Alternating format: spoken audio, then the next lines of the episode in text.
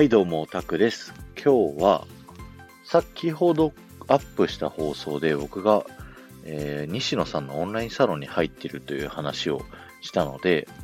まあ、その流れでですね、もう一本撮ろうかなと思いまして、えーディズニーマニアから見た煙突町のプペルの感想をちょっと喋りたいなと思います。まず素直な感想として、えー映画煙突町のプペルは、めちゃくちゃディズニー映画っぽいなという感想でした。どういうことかっていうと、理由は3つあるんですけども、西野さんが煙突町のプペルを作った時のインタビューで、まずは音楽から作るんですという話をしておりました。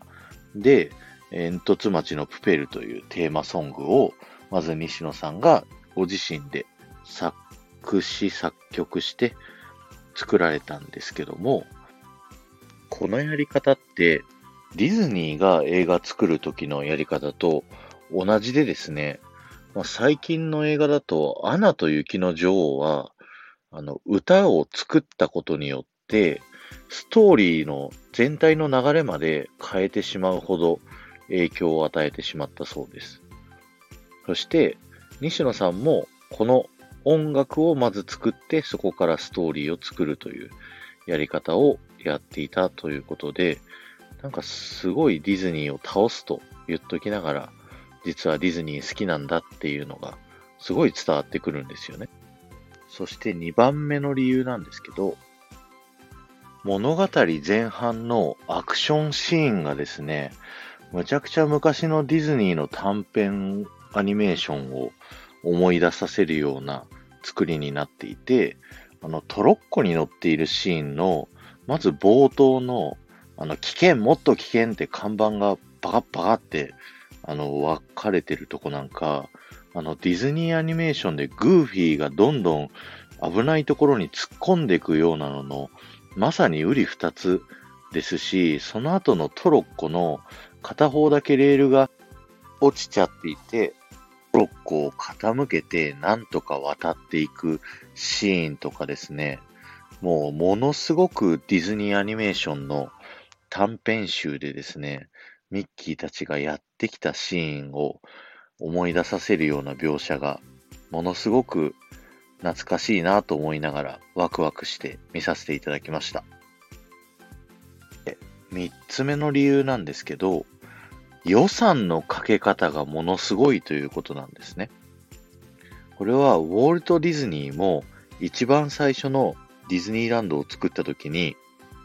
想定していた予算を早々に使い切ってしまって、それでもいいもの、最高のものを作ろうと、もう最初の計画していた予算の何倍もの予算をかけてディズニーランドを作ったというですね、ストーリーがあるんですけど、まさにこれと同じで、煙突町のプフェルも予算最初想定してたのとどんどんオーバーしてかかっていったみたいなんですね。でもこれはコンテンツを作るものとして本当に素晴らしい姿勢だなと僕は思っていて、いいものを作るためには予算はもう気にせず、とにかく最高のものを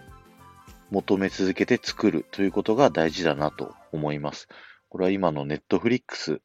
だったりもそうだと思いますし、コンテンツを作るものとしては、あるべき姿だなと